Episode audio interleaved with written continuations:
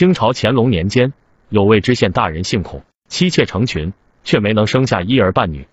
得知是自己的问题，知县在一位野和尚的建议下，准备找一个强壮的男人为妻子借种。那和尚道：“知县大人不说，他人怎知这孩子不是知县大人的？”知县心想，的确是这么个道理，于是便让和尚找男人去了。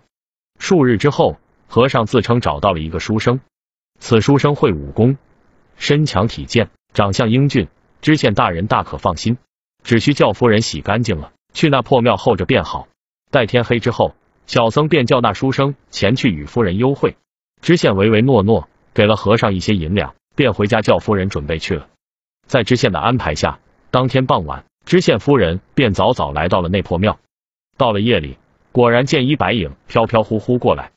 知县虽觉那步伐有些诡异，却也没多想，只当是那书生会轻功。那书生知道县令在庙外，便从侧门竟然。不久之后，就听庙内传来知县夫人的一声惊叫。知县想去庙中查看情况，又想起和尚说的，借种时无论发生什么，都不能踏入庙门半步，不然必坏了好事。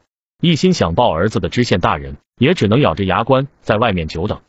差不多过了一个时辰，那白影才飘然离去。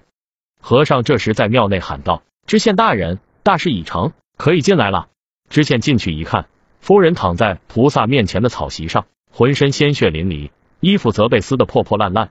见到知县，那女人口中仍旧喊着：“鬼，有鬼！大人救我！大人救我！他要吃我！”知县也不知道发生了什么。便对着和尚怒骂：“那书生怎地如此伤害本知县的夫人？”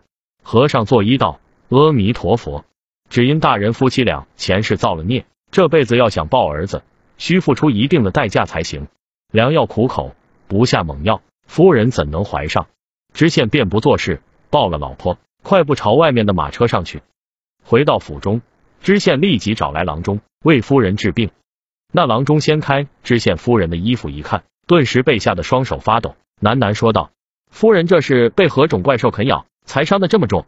知县撒谎道：“今天下午我带夫人去山里狩猎，也不知被何种怪物所伤。”郎中也没多问，给知县夫人敷上一些药物，又开了几个方子给知县，便走了。知县夫人擦了药，几天后伤情才有所好转，又休养了两个月，基本上已经好了。只不过整个人却疯疯癫癫的，经常大半夜还有妖怪咬他。夫人的变化，知县虽觉得难过，但是一想到这样能生儿子，又忍下去了。这知县夫人也不负重托，三个月后发现已怀有身孕，只是这肚子里的孩子似乎有些奇怪。常人怀胎五月左右，方能感觉到孩子在肚子里活动，但是知县夫人这肚子才三月出头，变动的厉害，而且孕沉纹也跟普通女人不同，竟是红色，像火焰一样。而知县夫人则日夜较热。即便是冬天，也要泡在冷水里才能勉强入睡。终于怀胎七月，一日知县夫人腹痛难忍，产婆过来一看，羊水都已经破了。很快，孩子便生了出来，知县欣喜若狂。然而跑过去一看，这孩子竟浑身通红，突然睁开眼睛，看着知县大人咯咯发笑。知县愣了愣，孩子突然张开嘴巴，对着他的手臂便一口咬了下去。转眼之间。这玩意竟消失的无影无踪，产房里的几人都吓得差点晕过去。再看知县夫人，早已一命呜呼。老爷，现在现在可如何是好？产婆吓得双手发抖，尿都吓出来了。知县知道是那和尚出了问题，带了侍卫，便去拿那和尚。那和尚却早已跑得没了踪影。